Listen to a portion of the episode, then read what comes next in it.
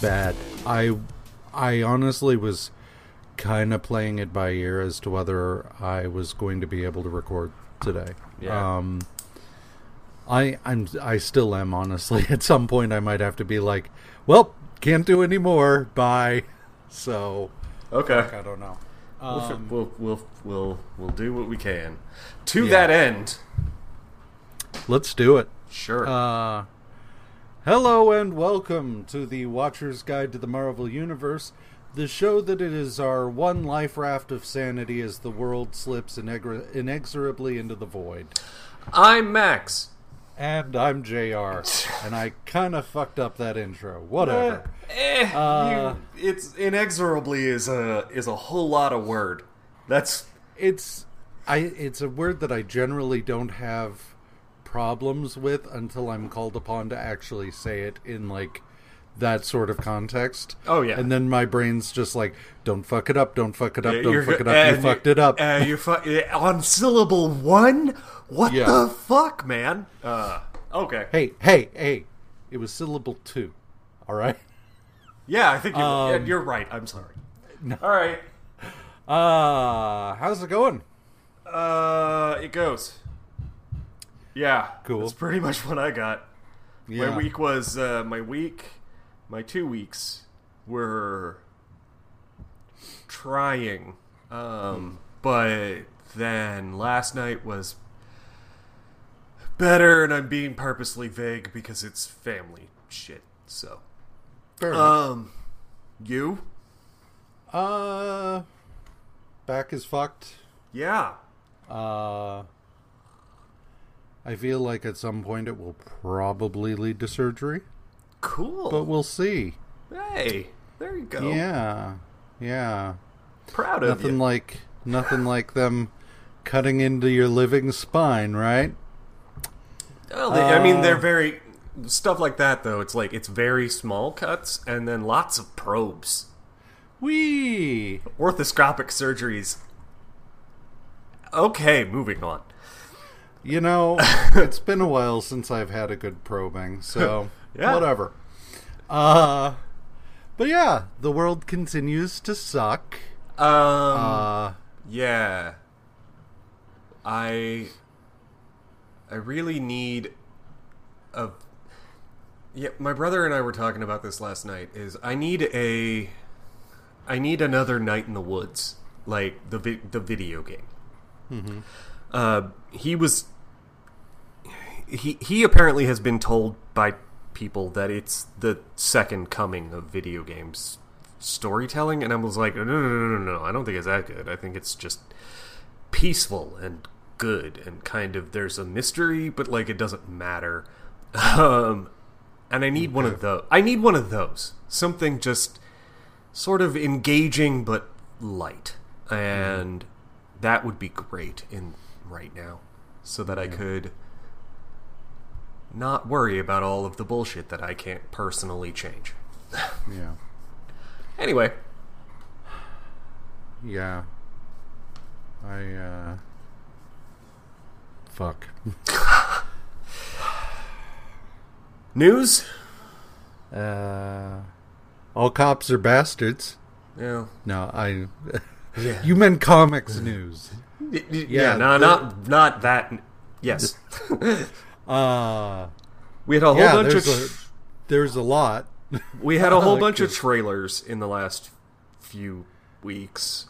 Um, just a whole lot of I I really hate how much time we have to spend on the MCU and stuff like that. Sure. Um, but it's there and we can't ig- just ignore it.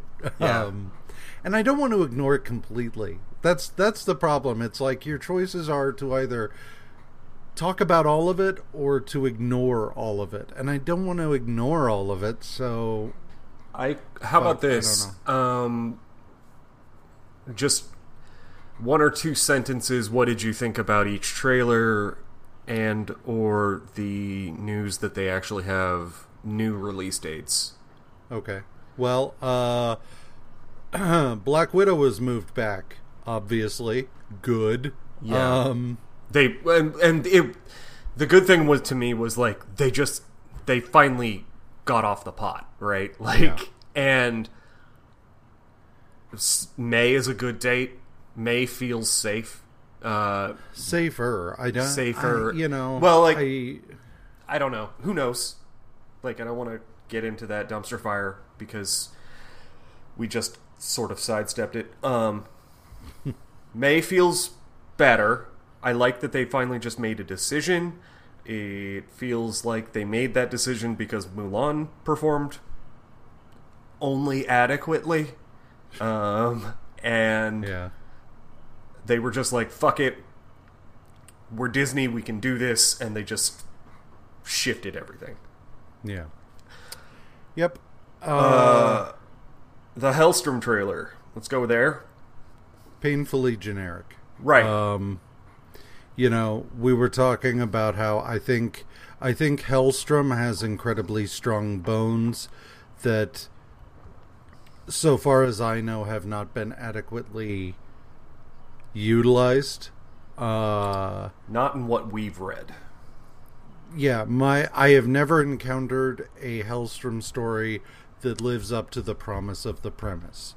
Uh, the show, I don't know. Like it's it's hard. It looks like generic television horror, and so I my thing was yeah, aggressively generic and weirdly unmarvel related. Like normally when they do Runaways or Shield or any of these other uh, um, like offshoot shows, there's like stamped with Marvel shit all over them, right? Like, Yeah. and this one, I was like,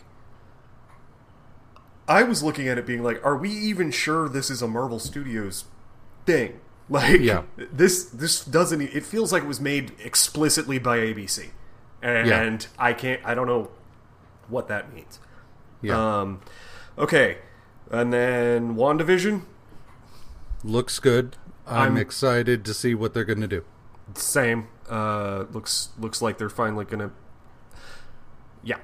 Uh, then what was the third? There was a third one. Sword. Oh yeah, Sword got announced as a possible thing. Which, why? Like, the new Sword comic that they've announced mm-hmm. is like, okay, but we've tried to make Sword happen a couple of times now, and it's just not happening. And I, I start to feel like maybe this is yet another Joss Whedon X Men thing that just kind of needs to be jettisoned. I don't know that it needs to be jettisoned, but like, I'm fine with it just sort of being there and available as a wrench if you have need for it. But I don't. They're not doing. We don't need to make it. We don't need to make it a thing. Yeah. It can. It can. It doesn't even need to be shield level, but they keep trying to make it a shield level thing, and and especially when we just got done with Agents of Shield, like, and so I mean, like, didn't Agents of Shield t- spend a ton of time on the Kree? Yeah. So, well, they went to the what- future for that, but yeah. but still aliens and shit and it's like what can sword bring to the table that agents of shield didn't already Looks around. a protagonist with green hair um Uh, yeah. I mean, that's that's what you got is a protagonist with green hair. I, okay, so in the comics, I like I like Sword as a uh, like I said, like a, a wrench, a tool um, that is available if you need it um, for from a storytelling standpoint. In a in the I don't know why you make a show though. Like that's well here's here's my fundamental problem with sword what does sword do that couldn't already fall under the purview of shield I mean, ignoring the shows and Look- the stuff that Agents of Shield did, like No, I why know. couldn't Shield have just had a wing devoted to extraterrestrial stuff? And yet we have to introduce a whole other agency that does a whole different thing from Shield. Why? Yeah. So I don't know. Whatever. It's it's fine. I'm more interested to see the comic because like Fabian Cortez is in there and Ooh. stuff like that, so I don't know. Whatever. And I like Abigail Brand. I like her design and I like her as a character, but they. You're right. I'm I'm on your side here about like sword itself doesn't need to be a thing, but I don't mind. I want her around. And, That's fine. Make her Abigail Brand co-director of Shield or something. I don't give a shit. Um let Samuel L. Jackson stop running around like he's not 70. yeah. Um I mean don't get- don't get me wrong. Like Samuel L. Jackson has a better idea of what he's capable of at his age than I do. Sure. But like uh you know, w- watching Captain Marvel, they de-aged him physically, but he still moved like a 70-year-old man. like I'm sorry. Uh anyway, yeah, moving on to actual comic book news. Uh, depending on where you live, there are issues with Marvel's uh, printers causing delays. Um, I know, like, there were swaths of Europe that did not receive books last week or the week before. Uh, that's apparently still ongoing.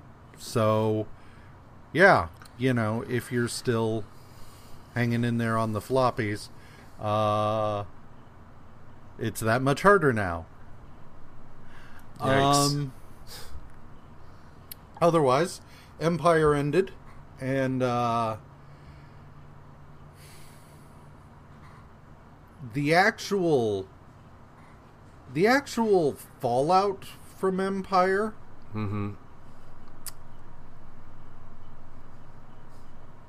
Kind of mostly seems unconnected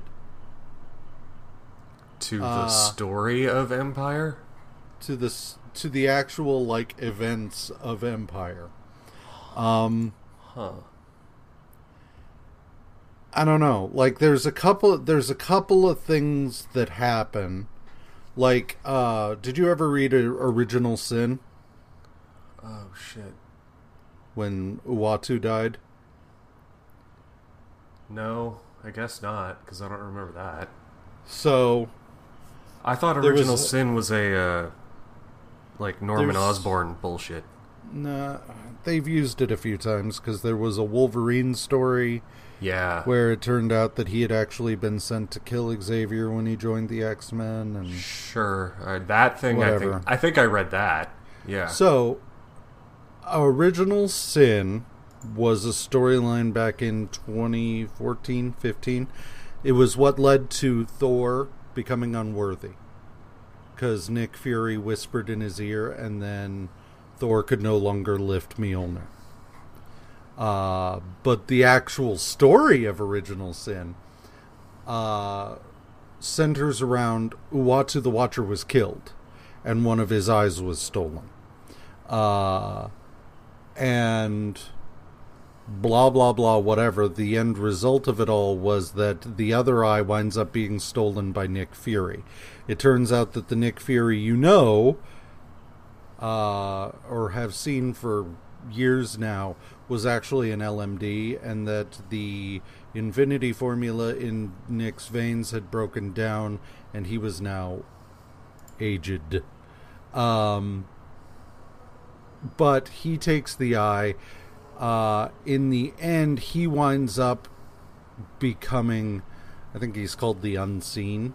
Uh, he like stuck the eye in his own head, and had, was basically chained to the moon and forced to watch shit. Uh, at the end of Empyre, Uatu reforms himself from the eye in Nick Fury's head. Uh, still missing the other one. And he comes out and says that there's going to be a reckoning. In addition, Abigail Brand gets pissed off at uh, at Carol Danvers because she didn't tell her anything before the Cotati actually attacked. Uh, didn't tell them that they were there, that the Kree Skrull were coming, any of that. And um, this was ostensibly because, like, Carol Danvers was heading up Shield, Sword, but then she stepped down, and Abigail Brand took it back over, and uh, she. But the working relationship was still there but in the end abigail abigail is just like go fuck yourself. I cannot do this job if you are not going to tell me things. Sword is not your backup. We do not work for you. We cannot do our jobs if you withhold information.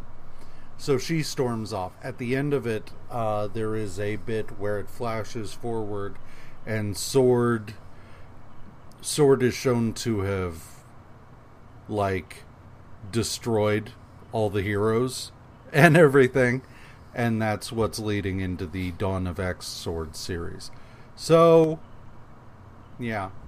But both of those things don't really tie into the actual events of Empyre. I don't know. Empyre. Yeah, I enjoyed Empyre. Um uh Immortal She-Hulk was pretty good. I will say that. Immortal Oh. She-Hulk was interesting.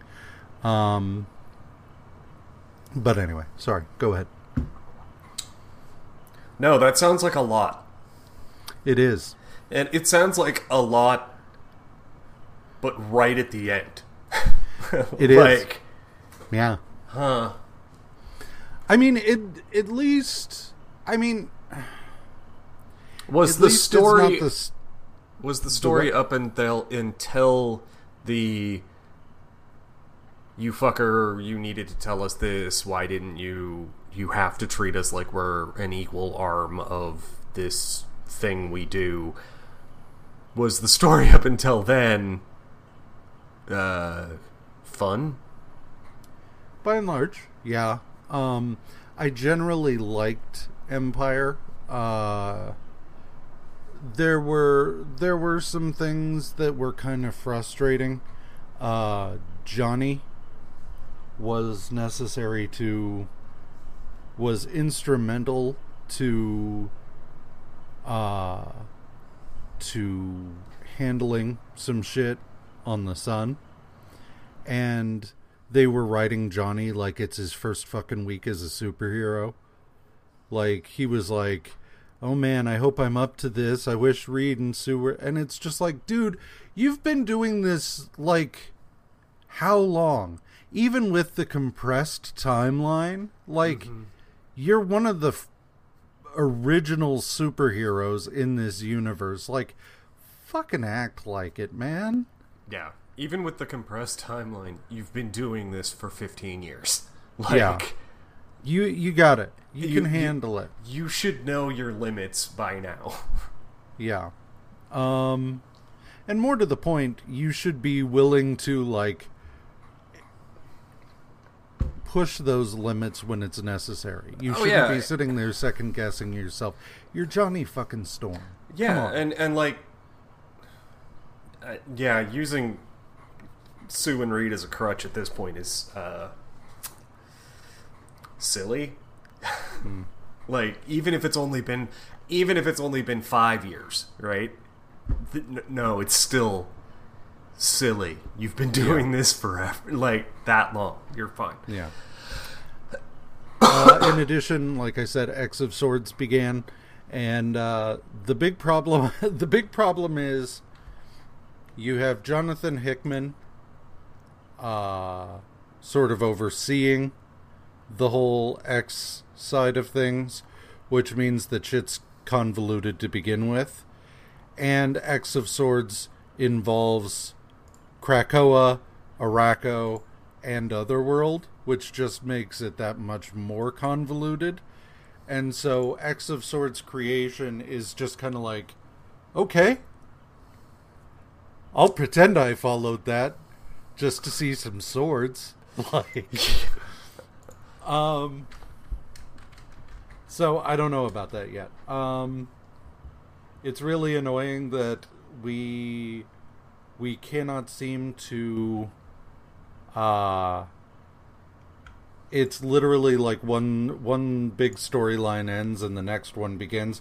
That may i admit that was probably because of covid. They may not have meant for them to dovetail to that extent but jesus fucking christ um and then the Uh, last Yeah, Sorry. go ahead. No, no, no. I was just gonna say, like, I, it fe- for a while. It felt like they were doing Earth crossover, cosmic crossover, Earth crossover, cosmic crossover. Like, and those being back to back was fine. Um, yeah When it's Earth, Earth, Earth, Earth, it's just like, Ugh, I'm so tired.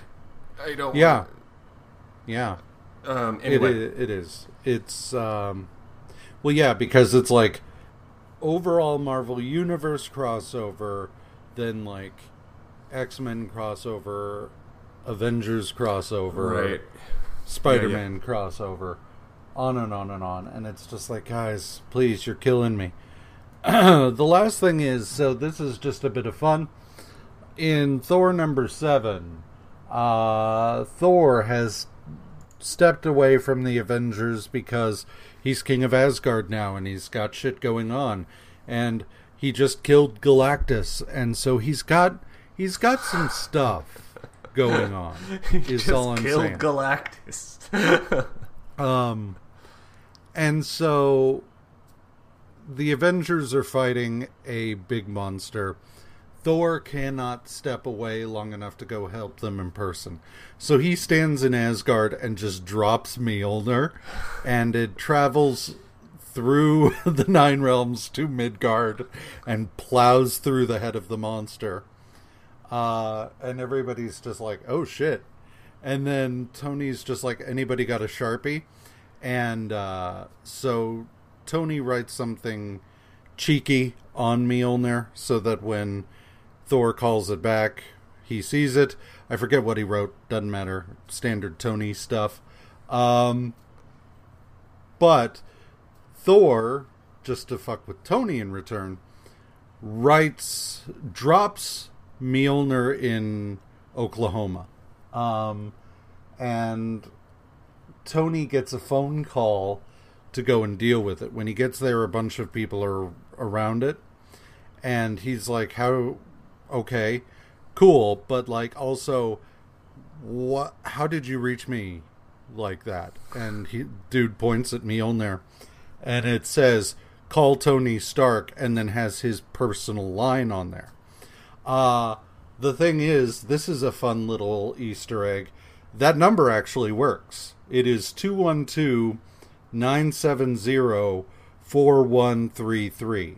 And when you call it. Yes, this is Iron Man. However, due to some big blonde jerk, I no longer use this number. But hey, nice try anyway. For all things Tony Stark, please visit www.tonystarkironman.com and uh, try and stay safe out there, yeah? I'm busy enough as it is.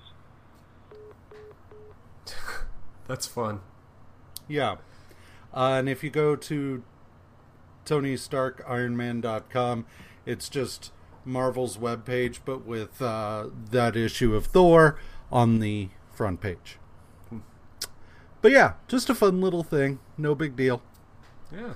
Like Uh, yeah. So, it doesn't after- take much. sorry. It doesn't what? take much. It doesn't take much right now for me to just be like, "Oh, that's nice. Yeah. It's just nice."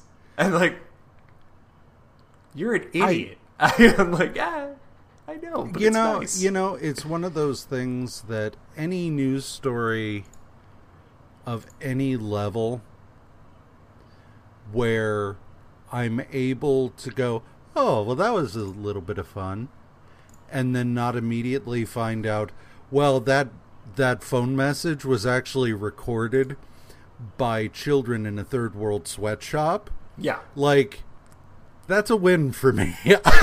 that's how that's how completely and utterly fucked things are. It's just like as long as there is no moment immediately afterward where it's just like and everyone involved is a dead rapist and you're just like what like and everyone involved contributes to the creation of Zyklon B. yeah. Oh, fuck. one of the byproducts of that message every time you call it it's creating zyklon b. Oh, no. god damn it. Uh yeah. So i don't know. So- we'll probably we'll probably learn that like i don't know the voice actor's been me too'd or something. I I, I hope not. i can't do this year anymore I'm trying desperately to continue doing this year. because if I look Yeah. away, who knows what'll happen. yeah Let's comics. God Let's damn it. Comic. Uh, so we start this week with Iron Man number 110. I'm going to do my best because these, I read these fucking two weeks ago.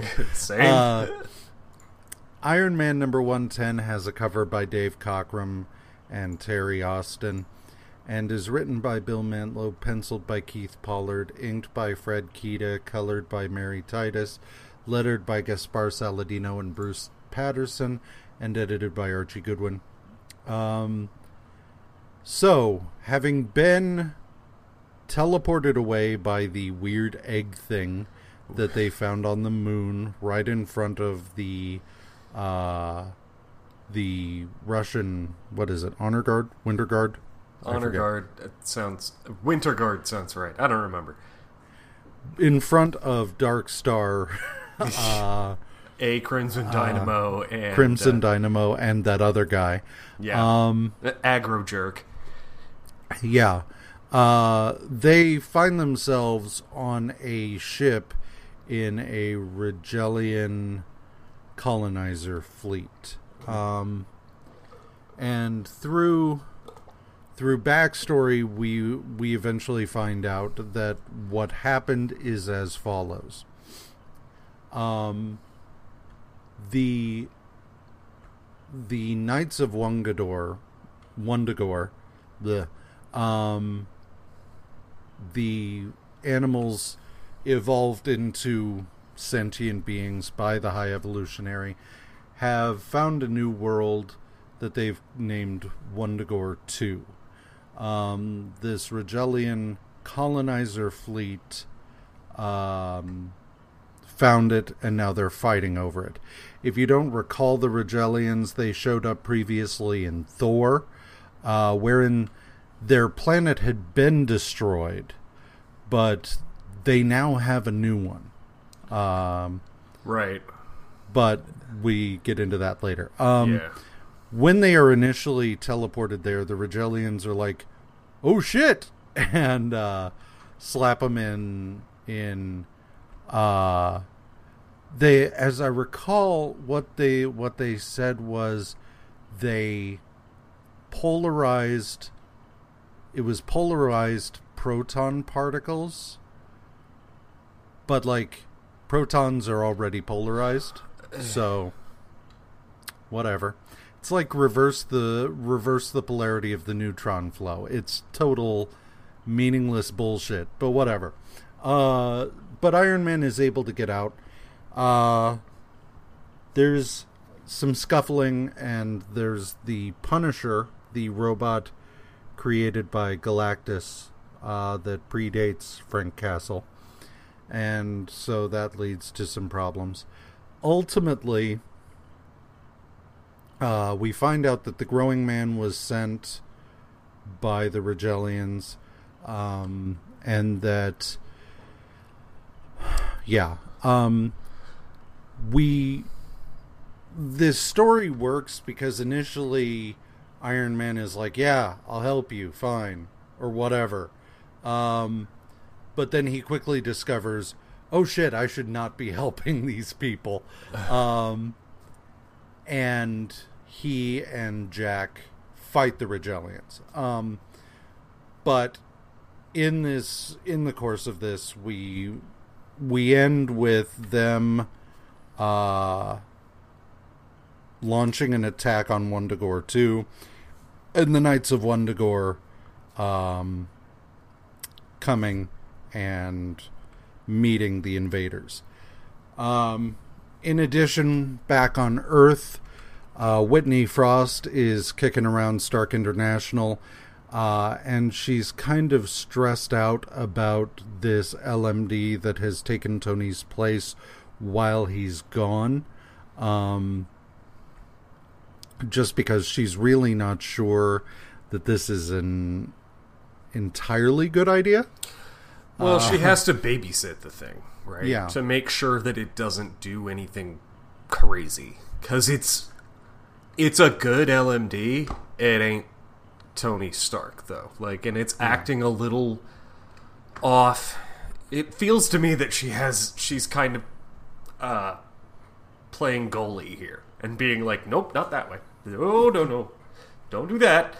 Um, Well, and there's a scene in this week's reading where the LMD is like called upon to make a decision, And and, she has to step in and be like, you know, "Well, I think what Tony's trying to get at is that we should blah blah blah," and the LMD is like, "Yes, yes, that is a thing I'm saying," and Yeah. it's just like, yeah, Uh, Um, the only other thing that happens is uh, we check in on our Russian weirdos, and uh, they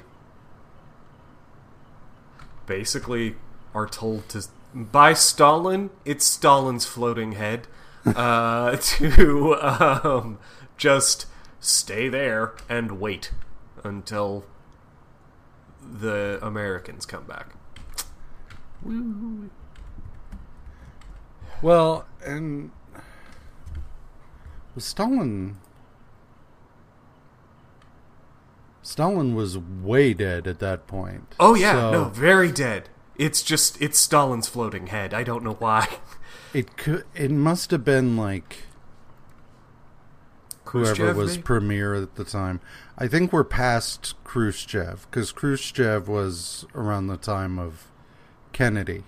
Um, I don't know enough. I don't know enough Russian history to be able to say who it is. Um, but yeah, whatever.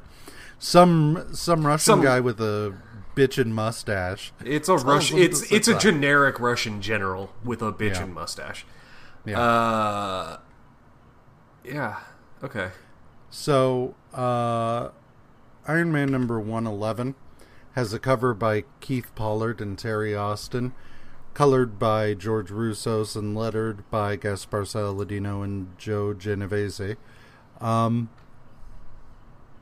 so, Iron Man goes out uh, with the um, Rigellians. Rigellians to face off against the Knights of Wundagore. Um, Jack is still back on the ship, uh, and at one point nearly gets blasted, but this Rigellian blocks the energy with his own body. Um, so Iron Man Iron Man kind of tries to mitigate the amount of lo- life lost here, but uh, several knights die, several Rigellians, um, and ultimately Iron Man goes down uh, onto the planet itself. Um, however,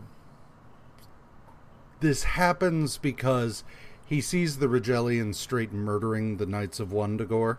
I don't know what he what else he thought was going to happen, but uh,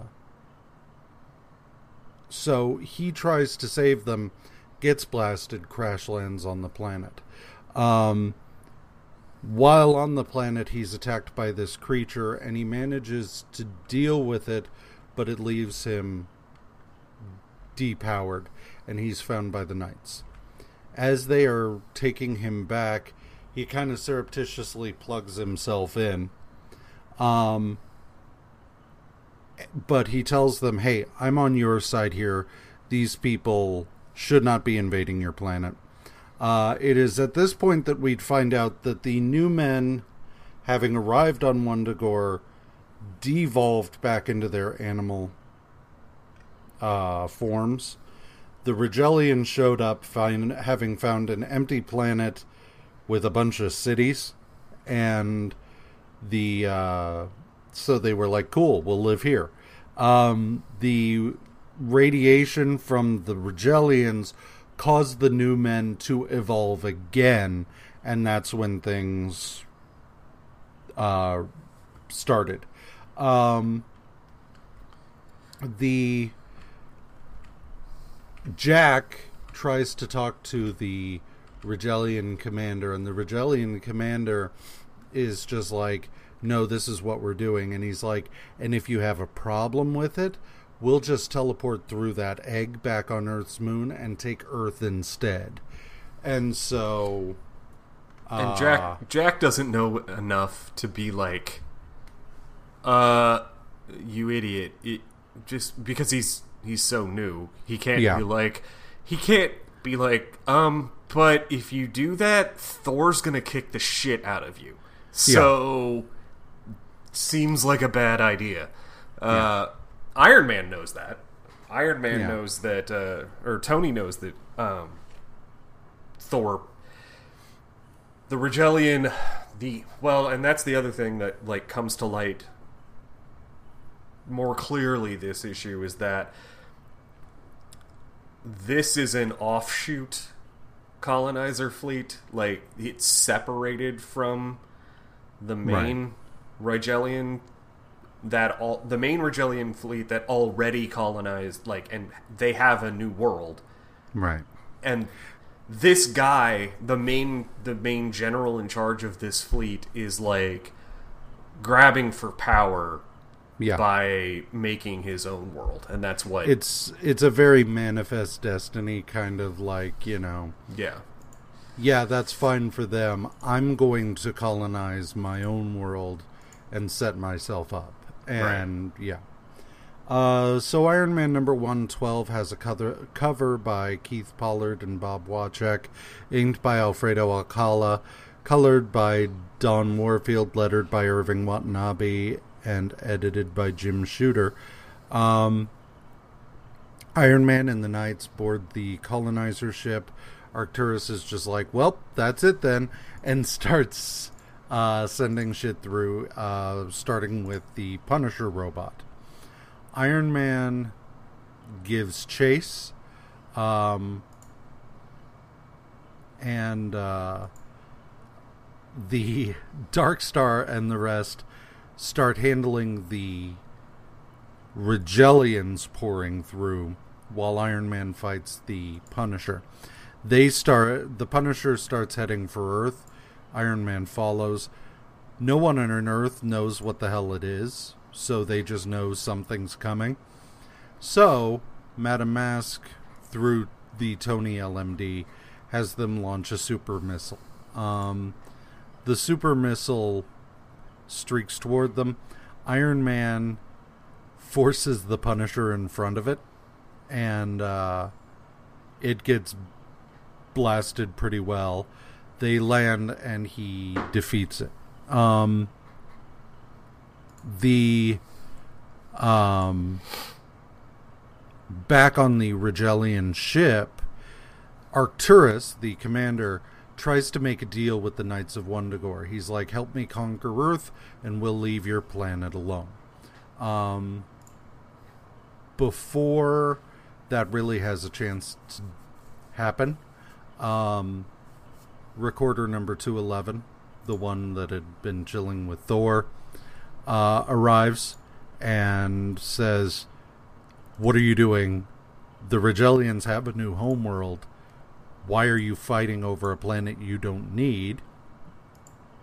Uh, the rest of the the rest of the Rigellians lay down arms, and Arcturus is taken into custody. Um, the Rigellians uh, provide a ship for the Russian heroes and Jack of Hearts to get back to Earth. And the recorder's like, it's fine, I'll destroy the egg, bye. and that's that. Um, not awful.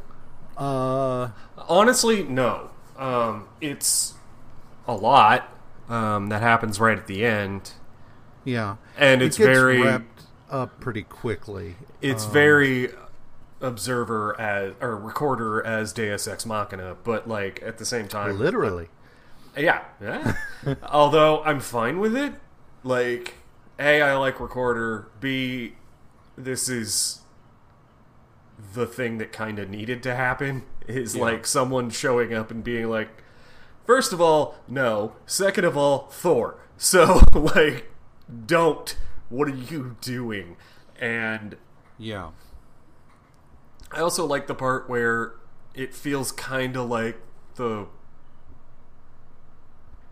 he he feels it feels kind of like he's almost getting through to the Knights of Wundagore, the the Rigellian commander guy is being like, eh, you know, help me take Earth. I'll leave you all alone. And they're like, hmm,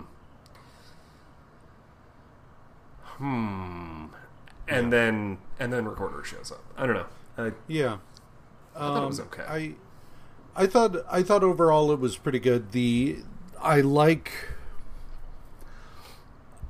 the the whole like oh I'm on the wrong side or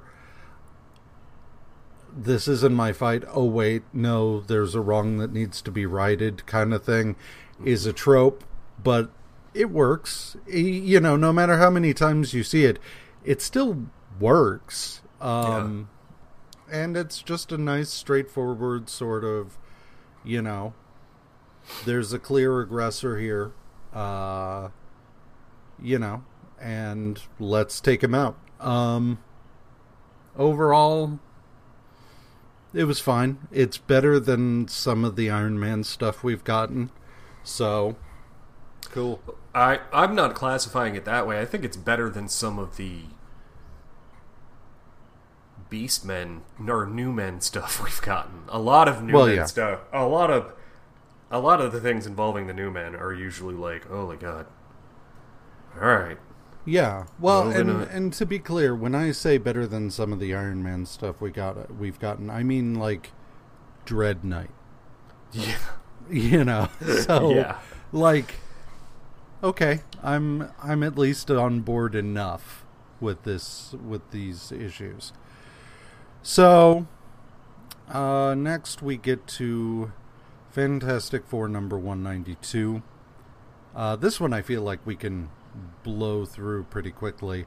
Uh, covered by George Perez and Frank Giacoia, written by Len Wein, penciled by George Perez, inked by Joe Sinnott, colored by Glynis Wein, lettered by Joe Rosen, and edited by Marv Wolfman. The Fantastic Four have broken up. We know, we know this. Um, Ben is going to work doing some test flying. Sue has gotten an offer to go and be in a movie. Reed is doing Reed stuff. And Johnny got an invitation to go and drive in a race in the Southwest. He arrives, runs into Wyatt Wingfoot. Wyatt Wingfoot introduces him to uh, his friend Rebecca, um, Rebecca Rainbow. Which, all right. Um, the the short version of all of this is Johnny goes to drive in the race. So does Rebecca Rainbow. She's also a driver. Cool. Uh, before the race really has a chance to do anything, a tornado shows up. It turns out it's uh, that one dude, Texas Twister, uh, that tried out for the uh, the Frightful Four. He was Um, the, he was the guy that showed up and was like, "Okay, cool. How much does it pay?" And they Yeah. were like, "No pay. We're evil." And he's like, "Oh, I was under. I'm. I was mistaken. Bye." Um, Yeah. So I. I. I. He was fun in that issue. Yeah. Uh, Texas Twister here is working for someone. Um, I guess eventually we find out that it was Shield, and that the whole point of this was to was an attempt to recruit Johnny to work for them. But it's a moot point because the Fantastic Four is going to get back together anyway. But uh, yeah, they man they defeat the Texas Twister and send him packing. Uh, and everybody's like, "Cool, happy ending, whatever." Fantastic Four number 193 uh, has a cover by Keith Pollard and Joe Sinnott, written by Len Wein, Keith Pollard, Bill Mantlo, uh, penciled by Keith Pollard, and cancel- cancelled, colored by Francois Pollard and Janice Cohen. Uh, this issue is all about Ben's uh, work. Um, and uh, he is getting ready to test a new ship for NASA. Um, but it comes under attack from Darkoth, uh, previously the demon thing working for Doom. Um, Darkoth is initially repelled. Then Ben gets a phone call ostensibly from his dead friend, um, whose name escapes me. Um, Desmond Pitt. There Yeah. it is. Desmond Pitt, um, who's like, "Hey, the uh, the shuttle's been sabotaged." Ben is like, "Do not pretend to be my dead friend. Go fuck yourself." Hangs Yeah. up. They do check the shuttle and find that everything is as it should be ostensibly. Right. However, the problem is not someone changed the shuttle from its plans. The problem is that earlier on, the plans had been altered in order to sabotage it. So they wouldn't have found anything wrong. But, uh, the we get a brief vignette of Sue in Hollywood, and the Impossible Man shows up, and he's like, "Hey, I'm bored," and she's just like, "Uh, just it's Hollywood. Go look around." Uh, he then pops back up later, and he's like, "I'm still bored. This place kind of sucks." And she's like, "I don't have time for your bullshit," and he's just like, "Well, fuck you too, then," and whatever. Um, but the the thrust of all of this is that um, Ben goes up on the shuttle. Uh, it turns out Darkoth is being uh, blackmailed by Diablo. And Diablo found Darkoth after he crashed back to Earth the last time he showed up. Darkoth was on the verge of death. Diablo used his alchemical potions to restore Darkoth's life, but it he still depends on Diablo for his continued existence. Um, the Diablo cuts in on the radio and informs Ben of uh, the fact that, yeah, the ship was sabotaged, but it was sabotaged so long ago nobody knew. Um, and he is using he is using a beam to divert the energy collected by the solar panels on the ship that energy is being collected in order to for Diablo to get his revenge on Doom for stranding him in a shitty post-apocalyptic future. Um, Darkoth intervenes and shuts down the beam. Um, Long enough for Ben to be able to like wrest control away of the ship and land Right. it attempt to land it. Uh, at the end of this, though, it explodes. Yeah, it crashes in the desert, and woohoo, Ben's dead. He also managed to somehow to trace the signal back Yeah. to where it was coming from in the desert. So Because that, comics. because comics, and he, it's fine. So he's headed there. That's why he crashes where he does. right. Uh, so that brings us to Fantastic Four number 194 with a cover by George Perez and Danny Crespi, inked by David Hunt, colored by George Roussos, and lettered by Annette Kawecki. Um, NASA scrambles their people. Alicia et al. arrive at the crash site, and there is no sign of Ben. Uh, what they don't know is that he has wandered off into the desert uh, to look for Diablo's lab. Um, Well, it seems to me that he was thrown clear of the explosion, like far enough that he just stands up while they're still looking, but he's like a mile and a half away and is just like, What happened? Right, I'm gonna go kick a guy's ass. That's what I'm yeah, it's it's far enough away that they don't see him. Yeah, no, but I still think that's great that he's like he basically just sits up and is like, "What?" Right, Diablo. I'm gonna go kick his ass. Okay, Right. Here we here we go. And he gets So- up and just wanders into the desert. I fucking love it. Yeah. uh, so he uh, starts walking.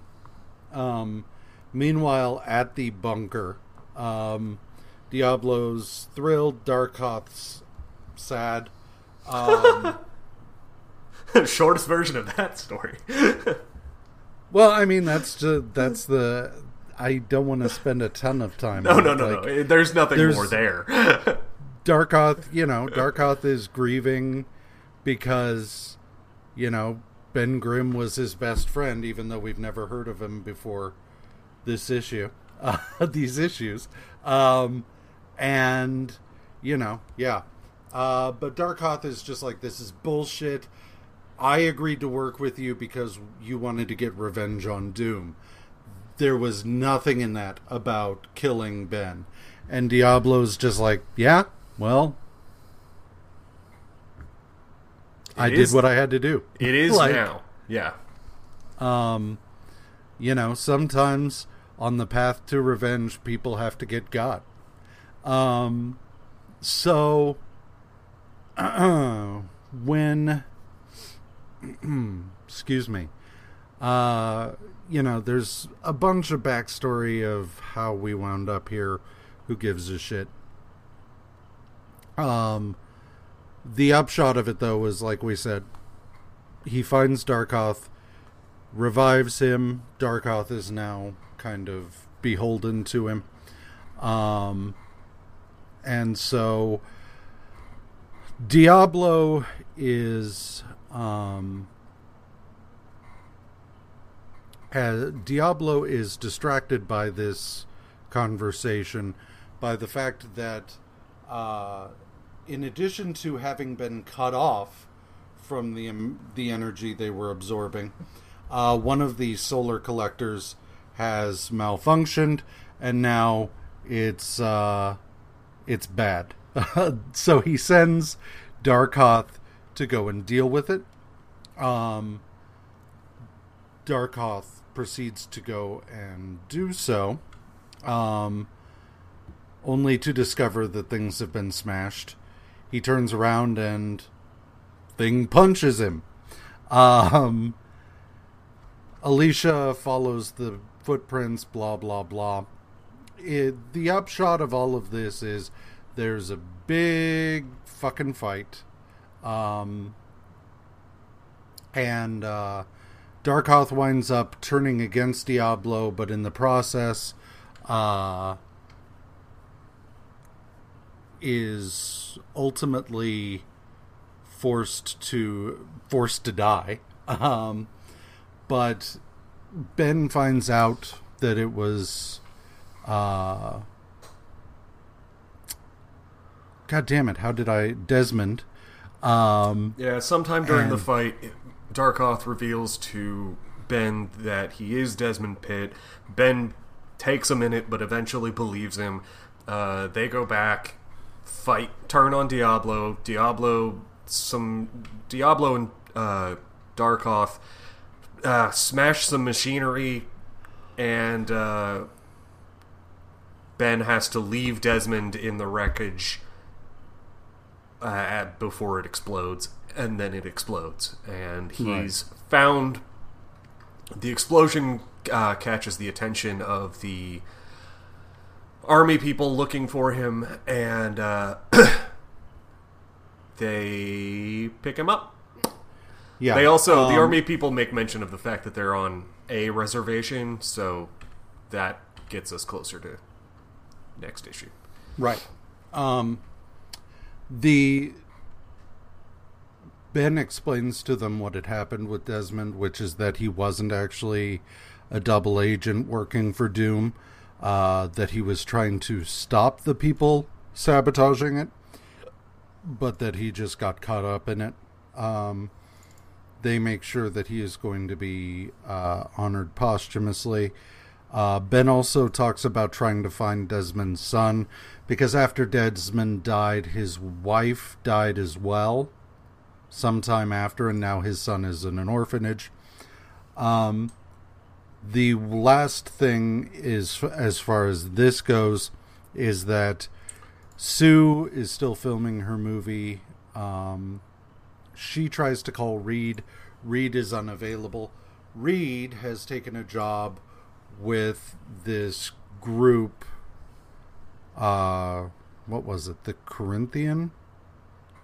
Yeah, it's um, Uh, but it's a shell lab for something else that we'll Yeah, I find mean, out eventually later. There's shady shit going on. Um, no, it was uh, it was Cynthian, the Cynthian group or something like that, because it's named for Doom's mom. Um, but uh, yeah, uh, over this this chunk because this is the first of a bit of Fantastic Four we're going to read this week. This bit's not bad. It's fairly low, low stakes Fantastic Four individual stories. Right. And I'm actually kind of I'm actually kind of on board with that because that is far more interesting to me than sitting around mourning the end of the team. Yeah. The navel Um, gazing that we were doing before, where it was like, oh, but what are we all gonna do? It was like, that was interesting for a couple of pages, because, like you said, we got to see Ben and uh, Johnny have, like, I think you used the term wholesome masculinity, where they were just like, okay, feel it out, man. Yeah. Um, and that was good, and that was it. And I, I didn't need more than that. Uh, the I kind of I'm with you that like having these these disparate stories is interesting. Like they're all like, well, what would they do, right? Like just as a thought experiment, and we.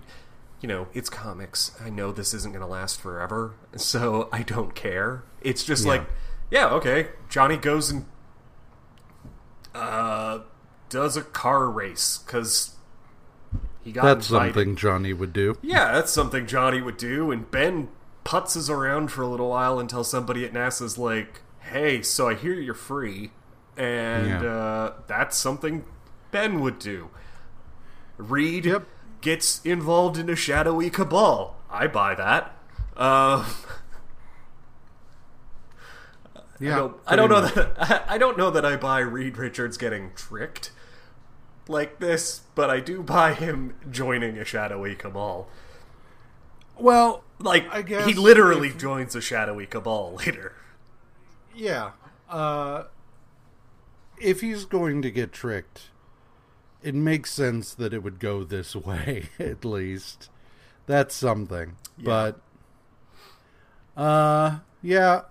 So far, so okay. Yeah, no, I mean unoffensive, uh, but also not exactly wowing me. Yeah. Um, Ms. Marvel, number 11, has a cover by Sal Buscema, Frank Giacoia, and Danny Crespi. Written by Chris Claremont, penciled by Sal Buscema, inked by Frank Giacoia, colored by Glynis Wein, lettered by Joe Rosen, and edited by Archie Goodwin. Ms. Marvel is frustrating to me at this point in time because it feels like two steps forward, one step back. Every time I think we've got her dual identity sorted, Yeah. then it's just like, aha, but she's still kind of nuts. And you're just like, uh, what?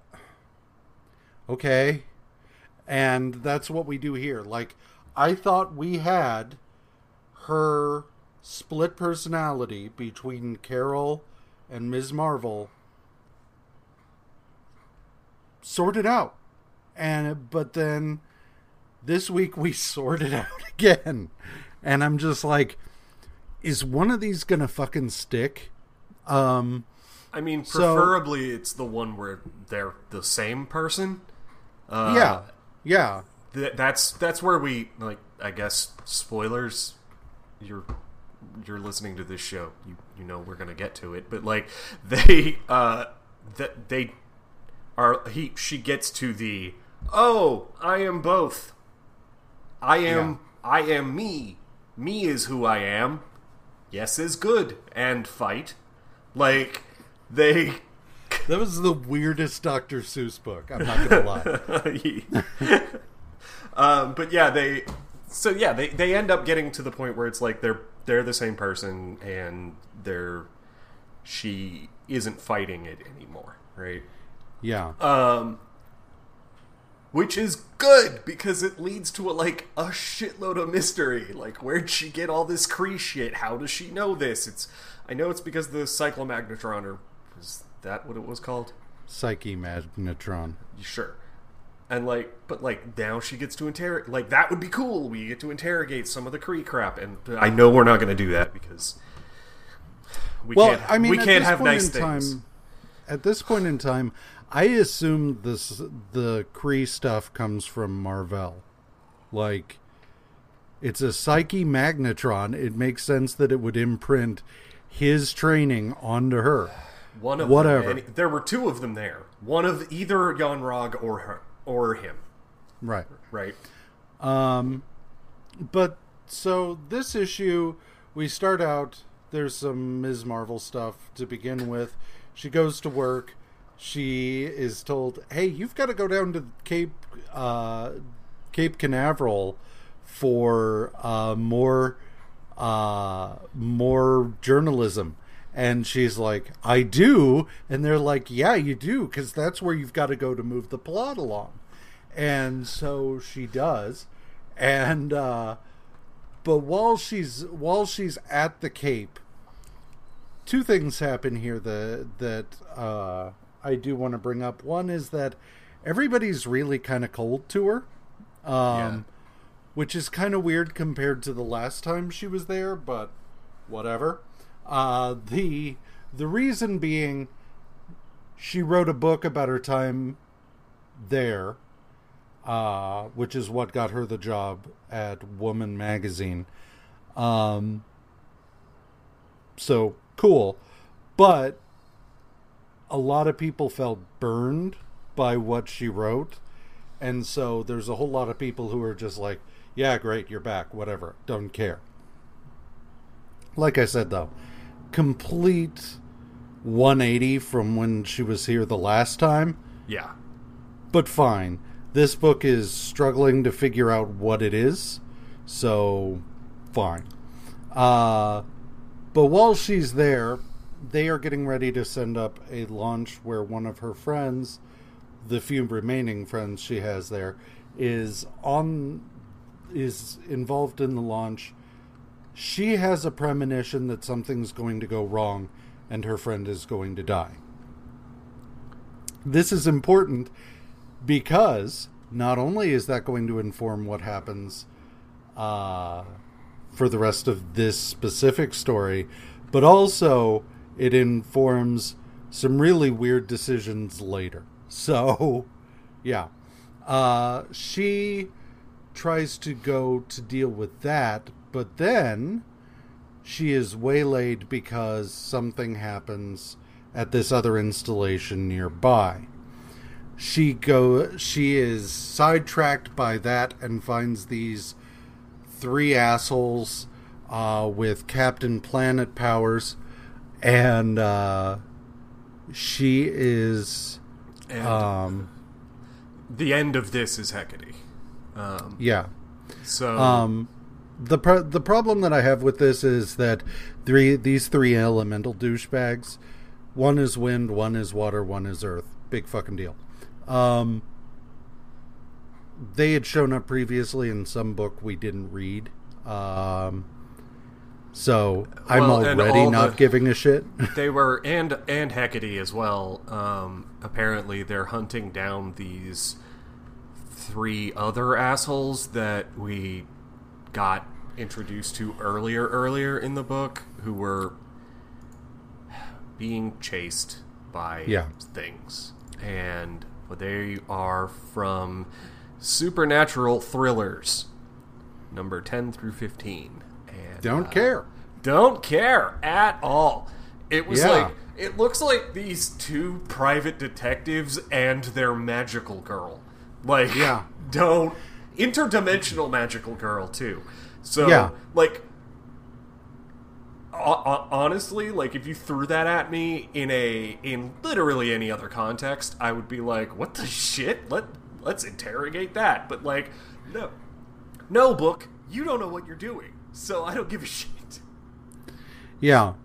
Um I will say there are a couple of really good covers in this run of Ms. Marvel, and this issue definitely has one of them. Uh it's a very well structured cover uh, of this big stone uh centurion looking guy smashing her with a big stone sword while some other guys are stand while when you look at the cover, other guys, but it's the elementals, uh, just being like, "Ha "Ha, fuck you." um, so yeah, but uh, There, there's a lot of good movement in it. Yeah. that draws your eyes in specific places. It's cool. yeah, um, the next the next issue, Ms. Marvel number number twelve, uh, has a cover I really wanted to like because Jim Starlin did it. By the same token, it's really weird because it's basically her frozen in a block while Hecate and the elementals are like dancing around it. Uh, but anyway, so number 12 has a cover by Jim Starlin, Alan Weiss, John Romita, Joe Rubinstein, and Danny Crespi. Uh, the issue itself is inked by Joe Sinnott, colored by George Roussos, and lettered by Annette Kawecki. Um, this is this is kind of the issue we run into because this issue, uh, it turns out that they are after this item called the Ruby Scarab. They manage to find it, but then the elementals get a hold of it and they're like, well, fuck you. We don't need you anymore, and turn against Hecate. Um, this whole thing gets dragged out um, in such a way that the thing she had or the the thing she had the vision about her friend dying that winds up happening. Um her friend dies up in space um because the scarab like releases all of this energy which fucks up Cape Canaveral which causes problems with the space shuttle. The space shuttle burns up in the atmosphere. Hooray! Um in the midst of the fight though Carol is able to grab the ruby scarab. This causes a huge burst of energy because of her powers, um, which then causes uh, the elementals to be knocked out. Um, Carol Carol reverts from Ms. Marvel, and uh, she then wheels on Hecate, and she's like, "You, you killed my friend. This is all your fault." Yeah, damn you, you and Miss Marvel both. Yeah. is what she says at the end, and it's like, or in yeah. So she's she's got a hold of the or Carol has a because we're still separate entities at this point. Carol has a hold of the Ruby Scarab and uh, is gonna take on a witch by herself. And this a is demon witch? Like Hecate, you don't fuck with Hellboy. Lost to Hecate a couple of times. like, don't fuck with Hecate. Yeah. So, and this is the problem that I have is that we've gone through all of this with these two issues in order to set up this moment. Okay? Yeah. We then get to Ms. Marvel thir- number 13, cover by John Romita Jr., Joe Sinnott, and Annette Kawecki, penciled by Jim Mooney, colored by Francois Mouly, lettered by Gaspar Saladino and uh, Peter Iro. Uh, we drop it. We Yeah. fucking drop the whole thing. Um, so this issue starts, and Carol is footloose and fancy free and has gone to visit her parents in Boston. And initially, I was like, filler issue? Filler issue. But then immediately, no, it's not. They just dropped the previous because she goes to visit her parents and she has Michael Barnett with her, uh, her shrink slash sort of boyfriend. Um, and it turns out that after all of that, the the she wheels on Hecate to confront her, and Hecate's just like, "We don't need to fight. You are now a single integrated person, and you've dealt with the assholes. I have what I need. We're good." And it's just like, "Oh, okay." And it's just like, "Your friend still died." Like, Yeah. we're just gonna They, drop uh, that? Yeah. They just they knit.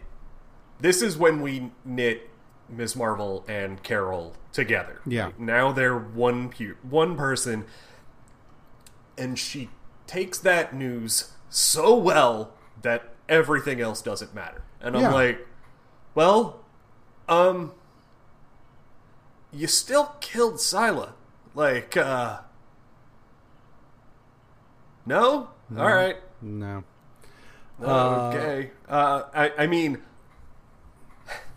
on the one hand, super excited that this is where we seem to have fallen this week, right? Yeah. Like, they, they are the same person, they are one. Are good one, fine. And uh, at, at, on the other hand, I'm like, also, the last two issues I read apparently were worthless because they got no, no, no consequences. Anyway, whatever. I Moving on. I can't help but feel like this was an editorial decision and they're just like no, just figure out where you were going with it and then start there and we can just be like, "Oh yeah, by the way, we resolved all that." Um so it now, definitely has that feeling. Yeah. so now she's back at her parents' place. Her dad is uh, is a construction worker, uh, and we we start getting into her relationship with her dad, and like the fact that nothing is ever good enough for her dad. Her dad wanted a son. He got her.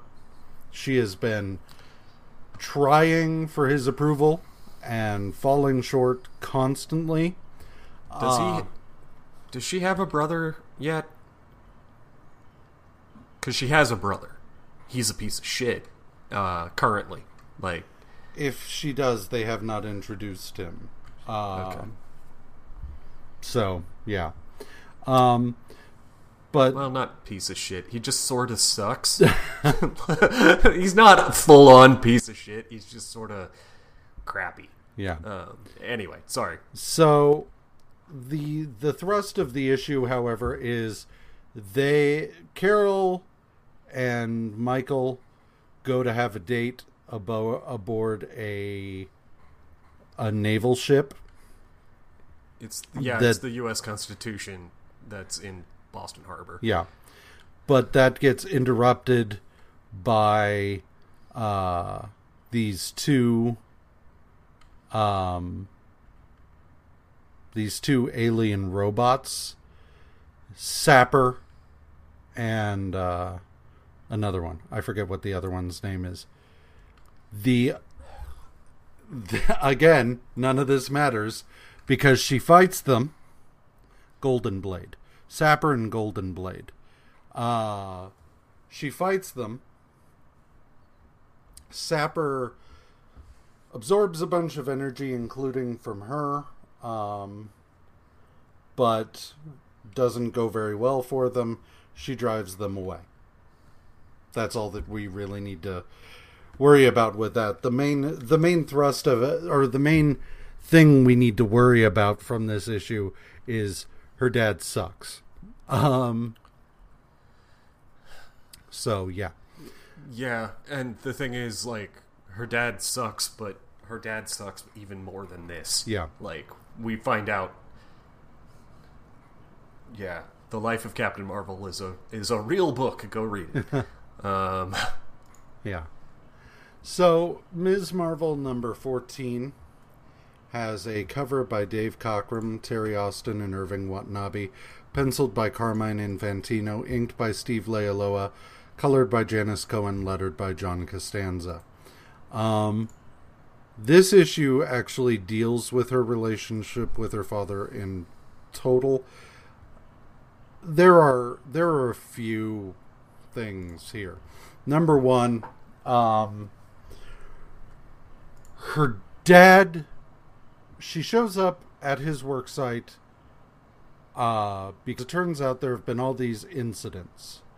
Um, and so she she goes and talks to him, but he really just has no interest in talking to her about it. Uh, and he tells her to get her was it shapely tookus out of there uh, i let me f- let me find. i remember he re- Yep, scoot your shapely tookus home. yeah i couldn't remember if it was shapely or sculpted either way it was the sort of thing that as a father you don't say to your daughter it's fucking Nope. weird like it's really fucking weird to say um It's a it's a weird thing to say at, at all. It's a weird thing. You don't say, you don't say that to your wife. you look here's the thing it's not a great thing to say in general when you say it to your daughter like okay here's the, here's the thing when moira was really little i said she had a cute butt because it was a tiny baby butt Yeah, that's a cute butt that's fine. Yeah, shapely is something else entirely yeah. Shapely is like you've noticed the shape of your daughter's ass. Yeah. no, and it's so- just like, no, man. Like, no. Like, you can't. No, no. Yeah. Don't want it. Uh, Um, the upshot of this is like somebody is her dad has decided to blow the whistle on the guy who owns the building that they're building because he's cutting corners and uh, using shitty building materials. Uh, she is like, "Hey, let me help. I'll organize something or whatever. And he's like, no, no, I've got this, even if it gets me killed or whatever. Um, it's just stuff happens. More, more stuff happens. It turns out that there's the villain Steeplejack, who had previously appeared in Luke Cage, but Steeplejack had died. Uh, it turns out that this Steeplejack is Maxwell Plum, the um, the owner of the job site, and he attempts to kill Carol's father. Um, in do it in doing so, Steeplejack is defeated and arrested. Uh, her dad kind of just treats her like he kind of just blows her off. Um, and Carol Carol comes to realize that her dad is just a misogynist. It doesn't matter. There will never be anything that makes her good enough in her father's eyes. Um, and that resonated. So here's the thing my dad was a selfish prick. Okay? Uh, It is not the same in that, uh, in that the he wasn't a messiah. He well, he was by no means perfect. He was an asshole in every direction, but the it wasn't like I wasn't good enough because I was a woman or anything like that. But there was there was a point where I realized the issue is not with me. My dad did not spend time with me when I was a kid because he was up his own ass. It did not matter what I said or did, that was not going to change. There was not going to be a threshold at which my dad's selfishness would be overcome and he would want to be with me. That was just who he was. And that's a hugely cathartic moment. And I it's a nice moment to see here. Um, right. Carol's mom, meanwhile, is just like, "Oh, sweetie, you did such a good job," and she's like, "Thank you, citizen," and she's like, "Carol, come on," like I wouldn't know my own daughter. Um, one other thing I will say about this specific issue, uh, there is a point where she, so It's so fucking crazy. this just comes out of nowhere. She is walking along the streets at night and she's she feels like she's being followed. So she changes into Ms. Marvel and flies away. At which point her pursuer, it turns out, is Dracula. I mean, I get Dracula I- exists in this universe and that's fine. Well, like, Ed, I know that if we were reading Tomb, uh, that he currently is in Boston, so like, like that's where he's based now. Yeah. is Boston, and it's just so like, and so like I know that's that that's why that makes sense, but at the same time. Surprise Dracula is surprise. like, yeah it's it's really odd to just be like because this is this is this has got a lot of fantastical elements but for her to nearly be attacked by Dracula is such a weird non sequitur that I can't not obsess about it. Uh, anyway, the only other thing is uh, a dude ransacks her office and is interrupted by one of her employees who gets brained Right. for it.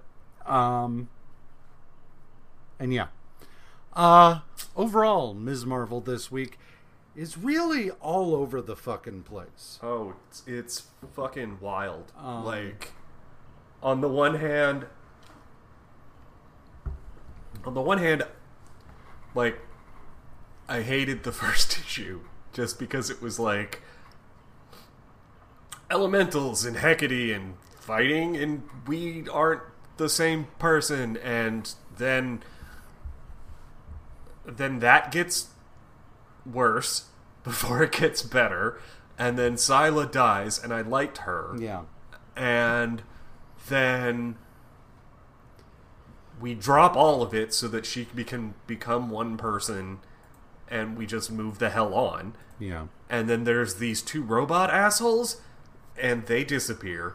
Like that's the thing is like something comes up and then is gone, and something comes up and then is gone, and actually, you know what? That makes surprise Dracula makes just is not a- when I when I compare it to the rest of the story. I'm like, sure, I mean, Nothing yeah, at that makes point, it's just like, uh, nothing is true. Everything is permitted. So why the fuck not? Um, I, may as well. yeah, the the problem the problem that I have with Dracula specifically is the fact that dropping the thing with Hecate so quickly, like I said, feels like an editorial decision. Dracula, I don't even know what the fuck that was about. I, on the one hand, I hope that there's some follow up that that's going to play into something, but on the other hand, I really hope it doesn't. I really hope Oh yeah, that it's just like Carol Danvers nearly got bit by Dracula. I really. It, I mean, okay, so I know. It, to me, it feels very much like, hey, she's in Boston. You better throw Dracula in there so that we can sell some of that book. Uh, that's the way it feels to me. Yeah. Is that Tomb, Tomb is still a thing, and if people are reading Miss Marvel or Ms. Marvel, then. Uh, and you're in Boston, you know, throw Dracula at them so that the the people that are reading Ms. Marvel go what, and then go buy Tomb of Dracula to find out what the hell's going on. Yeah. Uh, also, I hope it's not that, and it's just Dracula and nothing. Yeah. Yep. And that six months from now, someone's just like, "Did she almost get bit by Dracula? What was that about?" Yeah. Yeah. kind of like the the I mean the elf with a gun only only more. Yeah. Like just there was Dracula. What about that? The universe is an uncaring place. Fuck you. right. Uh, but o- overall, like it's really it's really frustrating to think we have something worked out and then discover, oh no, wait, we're still devoting time to this shit. And I really, I really, I'm gonna be really annoyed the next time we read Ms. Marvel if they're then just like doing the whole split personality thing because just just stop it. Well, look at it this way. You've only got eight more issues. Yeah, Nine. yeah. Uh, I but she gets her new costume by the end of it, so that's good. I I will say I thought you were going to go. Well, look at it this way: you only have forty more years still to read, and I was about to be like, ha ha ha ha. Anyway, uh, Fantastic Four again. Number number one ninety five has a cover by George Perez and Joe Sinnott, written by Marv Wolfman, penciled by Keith Pollard, inked by Pablo Marcos, colored by Phil Rachelson, lettered by Denise Wohl, and edited by Marv Wolfman. Um, Sue Sue is in Hollywood. She is called to the um, the front offices of the uh, studio. Reed is Cynthian Associates. That's what it was. She was a Reed is at Cynthian Associates, uh, and he is in the process of working on a big mystery project, so mysterious that nobody is given the full picture. They're all working their individual pieces, but Reed is starting to put the the larger picture together. Um, This is, this is, and to me, this is such bullshit. Like, for Reed to be like, uh, it's so it's it's interesting, Doctor. What's your face that I've just met today? That uh, isn't it so? Isn't it strange that you know about your parts and I know about my parts, but we don't know about each other's parts until today? And I'm just like, Reed, no, like you don't. I don't buy this because you get you get you get one or the other book. You get either he's super interested in just the in the pure science, or he's also has common sense. Uh, like you don't you don't get to tell me both. Like The- I I don't I don't fucking buy it. the thing that bothers me is the thing Reed sucks at is dealing with other people. Like, you know what I mean? Like, yeah yeah yeah. Reed is That's Reed's blind spot like- is like love, um, not And that's what Sue. Oh, that almost came out. I'm gonna say it anyway, but like I don't feel good about this. Like that's what Sue is for. That's Oh, that's not the way that I mean it. no, you I, know, I, get I get what you're saying, but yeah, that's some wording right there. Yeah, uh, I I don't feel good about it.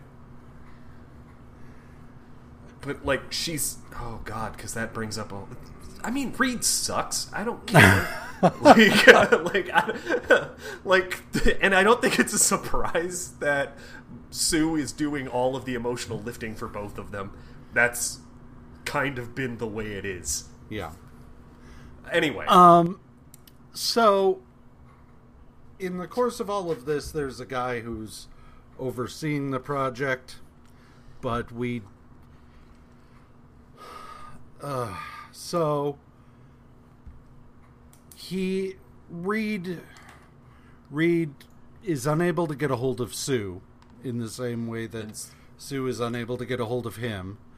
Um, and there's this guy who's just overseeing Cynthian Associates, and we don't know yet who the hell this guy is or what his deal is. Uh, Sue, meanwhile, gets brought into the uh, the studio owner's office, and it's Namor. Um, and they make a big thing of the fact that Namor actually bought the studio back in Fantastic Four number seven in order to try and destroy the Fantastic Four. Cool. Moving on. Um, it's just so goofy. yeah. and I, I, like I know that happened. It's just so goofy. Yeah. Uh, but the Namor talks to Sue uh, about the fact that having having had his people restored to him, his people now treat him not just as a hero or as a king, but as a literal god. Um, they are constantly just like praying to him and want to be touched by him, thinking it will cure their ills and stuff like Yeah. that. So he straight up fled Atlantis. He finally got the thing he wanted, which is to get his people back, and now he's just like, I can't be around them. They are driving me fucking crazy. So, Well, but I like. So, I understand his problem, like yeah. because he's like, no, I want a proud people, right? Like I did my job too well, Yeah. because they they're now like I don't want them to start thinking that you know I'm invulnerable or any of that other thing. Like I, there will be a one, there will be a day, right, where we need to transfer power to someone else. This cannot be the way that Yeah. This cannot be a precedent, and I, I get that, um, but also like I yeah I don't know I like it. Yeah.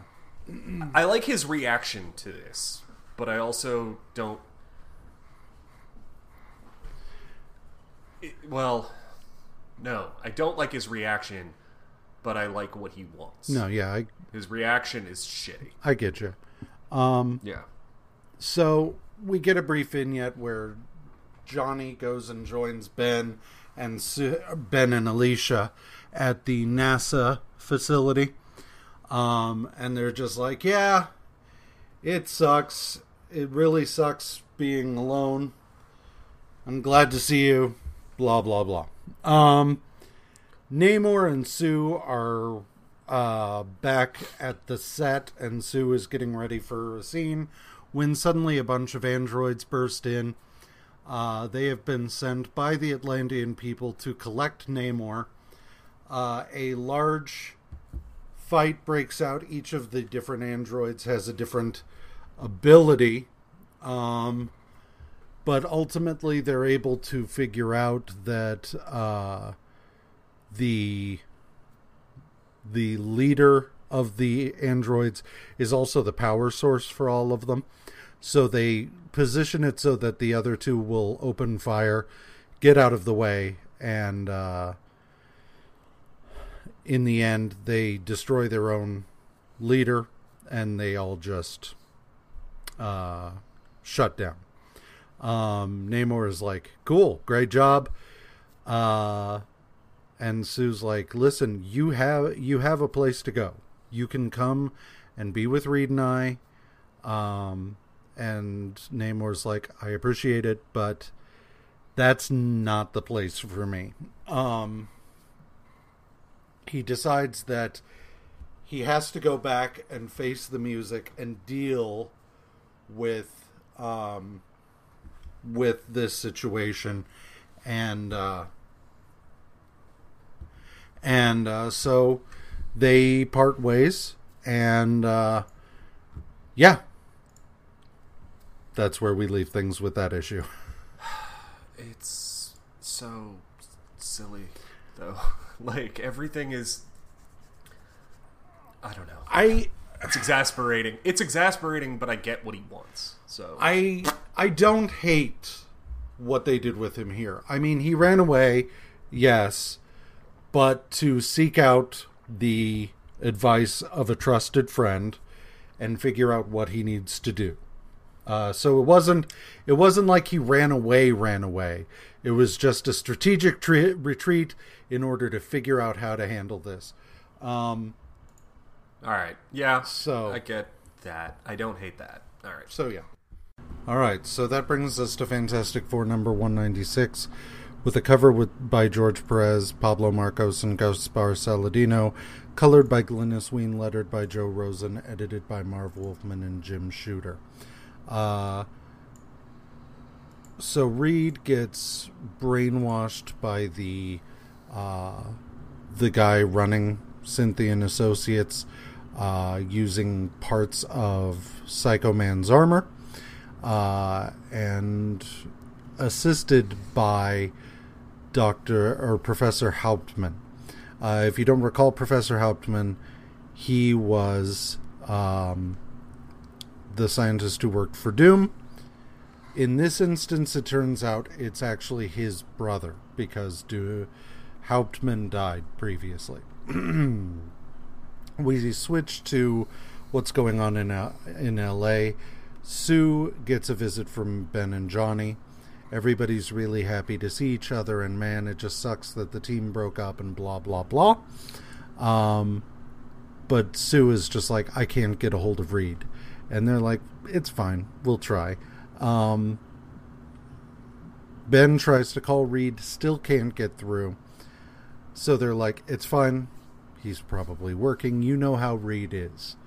So they decide to go get some dinner. While they're out at dinner, they see John Wayne. Fuck you, you uh, racist imposter.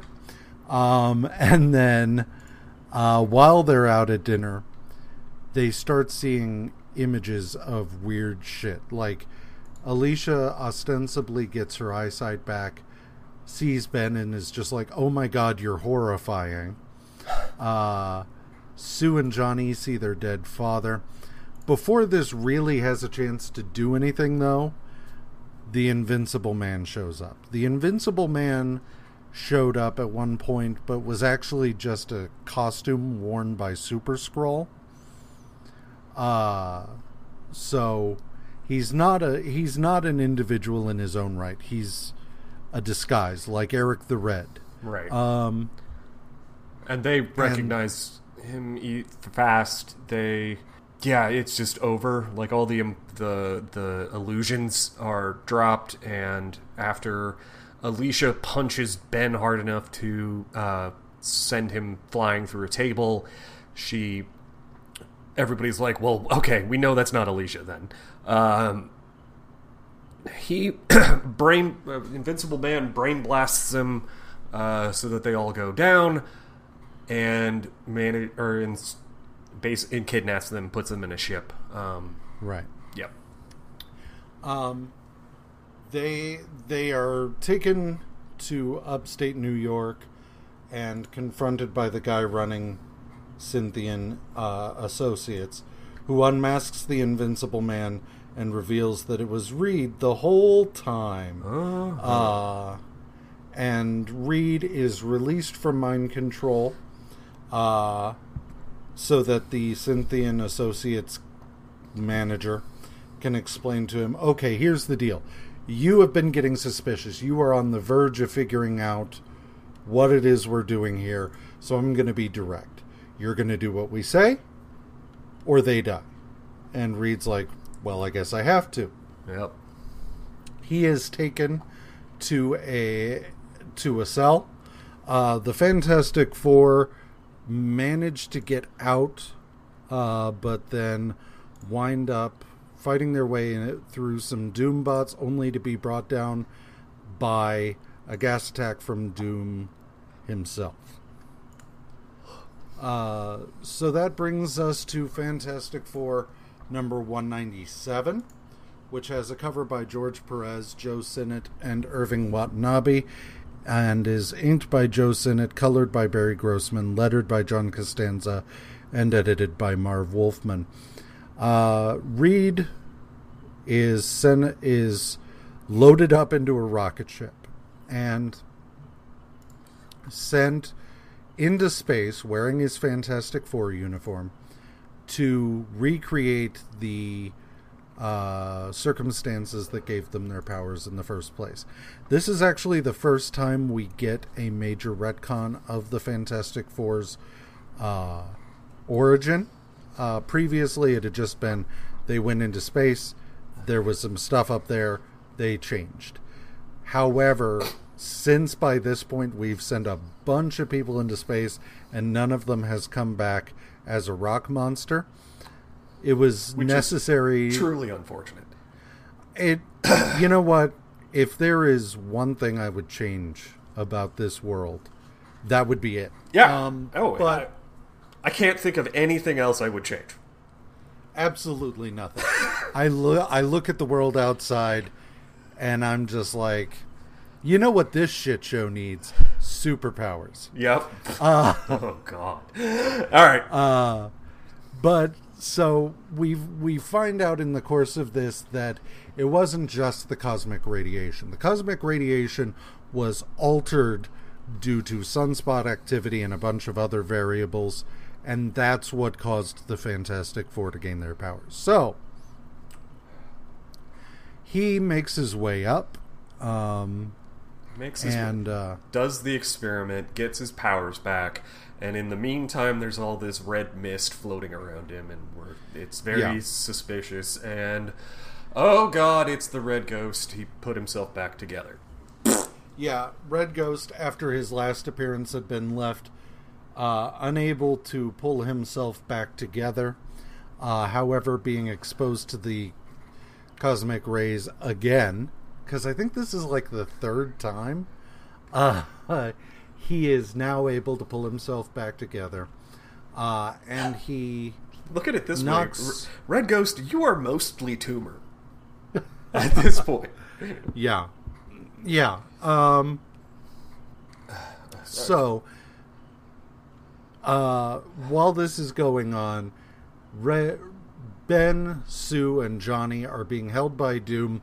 He brings in uh, Alicia and uh, informs them that Alicia is going to be carving a statue of him.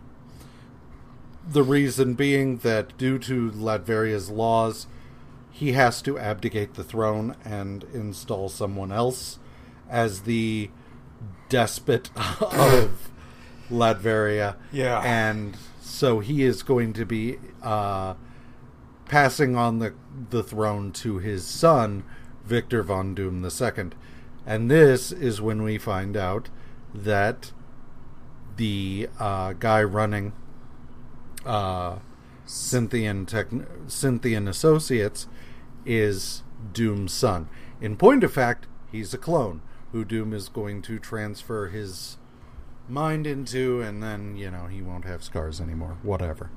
Uh, but Alicia starts feeling his face and says, "You know, in spite of all the stars or scars, there may be stars too. I don't know." Um, in spite of all the scars, it's obvious there's a good man still in there, and it's just like, ha, n- no, um, No, it's just Doom. yeah, but uh, so back to Reed and the Red Ghost. The Red Ghost and Reed both have their powers amplified, um, as a result of this second exposure to the cosmic radiation. Red Ghost is now able to touch anything and uh, make it intangible as well as himself. Reed, meanwhile, his is able to stretch even harder. Um, Yeah. but uh, the the red ghost sets it to uh, to burn up in the atmosphere. Um, but he and Reed are both able to escape. Um, Doom finds out about this uh, and is angry. Um, but like the the fantastic the the rest of the Fantastic Four are like I don't believe it. It can't be true. Reed survived worse. Um, but of course, Red Ghost is able to uh, phase his way out. Reed, meanwhile, is able to eject a an escape pod.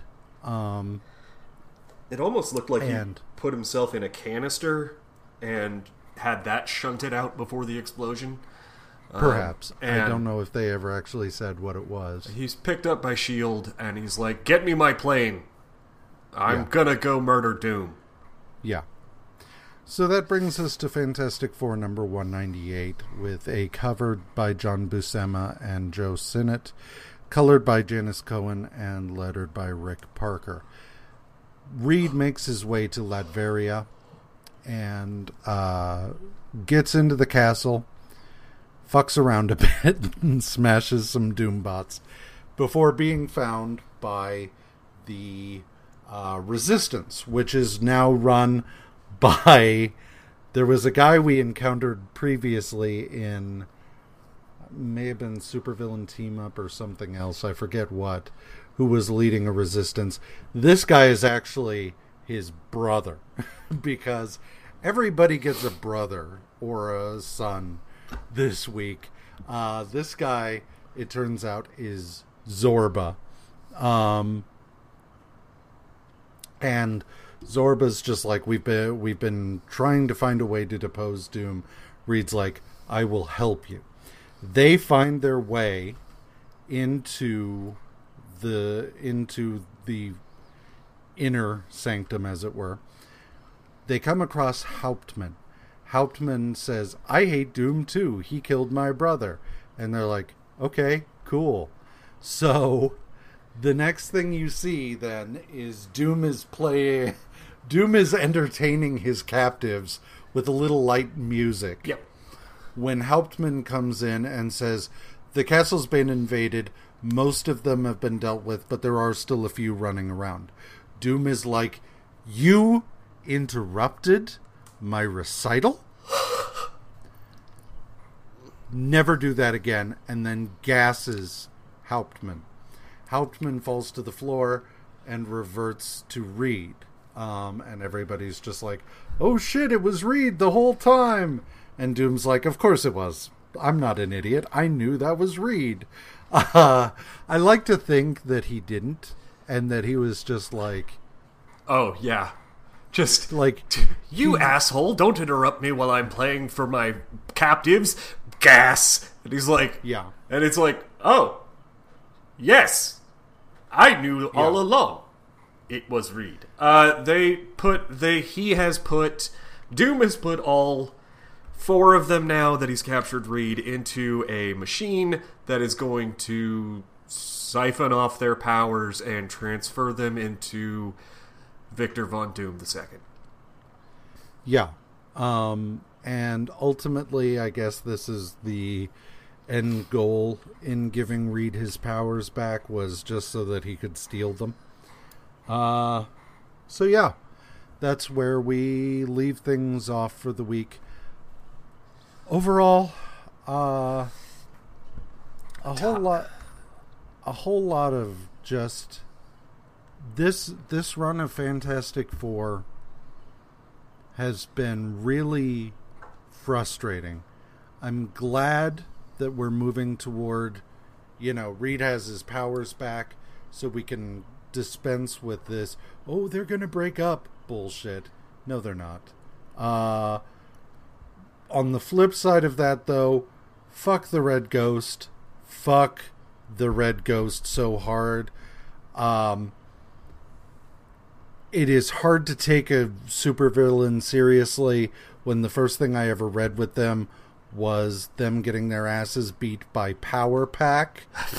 Yeah. Um, and s- but even if that weren't the case, still, fuck the Red Ghost. Fuck everyone he loves. I hope they all die. fuck them in their stupid dead asses.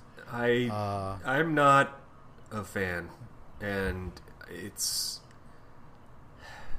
it's just dumb and silly. And the thing about this storyline for me, or this run of Fantastic Four, was like, and it was very much, and then another thing happened, and then some more things happened, and Yeah. this happened too, with like no. There was no connectivity, like right. I didn't care. I don't know. Yeah. Okay. I also want to say, I also want to say, the Red Ghost makes a big thing about how he no longer needs his super apes. Um,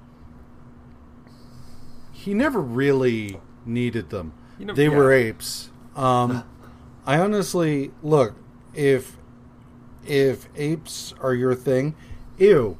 Uh, and I'm not and I'm not talking like oh well I like apes.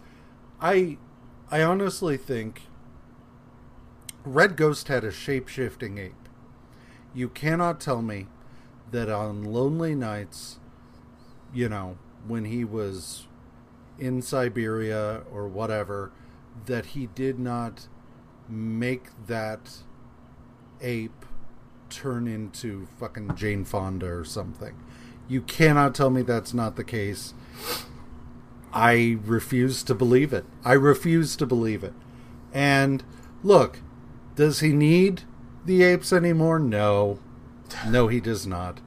But he's going to use them yeah. because once an ape fucker, always an ape fucker. So just lean into it, man. It's not going to be okay no. because apes can't consent, but just at least own what you are, no matter how shitty that is. You ape fucker. Yep. Top five. Top five. The Watcher's Guide's Top 5. Top 5. All right. I am not excited about this. All right, number five, uh, Rebecca Rainbow. Honest to God, I actually liked her. Um, I thought she was fun, and I, at first introduction, I was like, "Oh, this is an interesting foil for Johnny." And then in the, the next issue, it turned out she was actually with Wyatt, and I was like, "Oh, Well. Oh well. Um, number four. Ben getting up out of the explosion. Do you need to do you need to sit in on math class with Moira? No. yeah, I don't think so. Uh, Sorry. Ben waking up yeah, from the in the debris of the exploded shuttle and just being like, "Uh, "What was I doing?" All right, I was gonna go kick a, kick a guy's ass. Okay, let's go. I. It was just a fun little moment. Uh, number three, uh, Reed Richards. Reed Richards fighting through the jungle. Um, and this is both a joke and kind of serious because now that he's got his powers back, and he put on a pretty serious display of stealth and offense as he was fighting through the Latverian jungle to uh, and taking on those robots and stuff like that before it exploded in his face, but uh, very Rambo-ish, I guess. Uh, number two, oh, also Dracula. Yeah. Uh, and then number one is uh, Namor did too good a job because he freed his people, but now they're they've decided he's the second coming, and uh, or I guess to them just the first coming, and he. Oh God, does that mean there are going to be people trying to bring Jesus to the Atlanteans? I hope not. Anyway, sorry. It's a Go bad, ahead. It's a bad. It's bad news for everybody. Uh, but he. I like. After you framed it for me, I like that his reaction initially is, but I don't want this. Like, I don't want my people to revere me as a god. I want them to be strong on their own and like you know pick you know i want to help them but not in like that uh and also so him piecing out initially i was like well you big baby um but framing it as a i needed to go get advice from someone i trust that one now that makes sense to me and i'm okay with that so Yeah. all right that was me All right. Well, uh, my top five. Uh, number five, Red Ghost doesn't need his apes anymore. okay, sure, bro. Uh, number four, Surprise Dracula. uh, number three, this one I find funny. Uh, why does he look so familiar? yeah And the thing that bothers me about it is my reacting like that is understandable because I have a shitty memory and uh, I'm an actual person. In comics, though, they encounter thousands of people and always remember like everyone they've come across. It doesn't matter how long it's been Right. or whatever. You show them the face of someone they encountered once 70 years ago and they're just like you again. And I whereas me I'd just be I'd be sitting there like hey hey max you Uh, hi. I'm a go. I'm a go. what you been up to? Gary? Looking for any context clues. Um. So yeah, How's it Um, been since you started doing? You know. anyway, sorry. mac macrame. Yeah. Uh, number two. So Carol, how are you doing with your friend's death? My what now? uh, My who and the what now? No, like Sila died. Uh huh. You're not handling yeah, it well, Yeah, but that you? was no. that was like two hours ago. Yeah.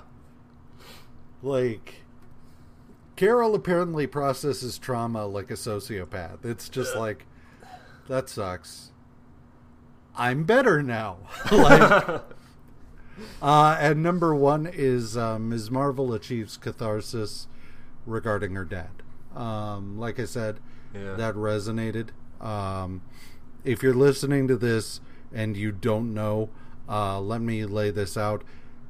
Some re- some relationship problems go both ways. Some, the other person is the problem. It does not matter what you do. It does not matter how much effort you put in. They're the issue, and you've got to recognize that at a certain point. Otherwise, you're just beating your head against a wall. Um, the trick, of course, is recognizing which is which. But, like, when you've been making every effort and the other person just refuses to give you what you need, they're the fucking problem. So, anyway, uh, that is it for us this week. Next week, we finish out uh, the last couple issues before number 200. Uh, then we then we have the return of Black Panther. Um, if you've been listening for a minute, you know that Black Panther was appearing in the unfortunately titled Jungle Action, um, and that story just abruptly ended.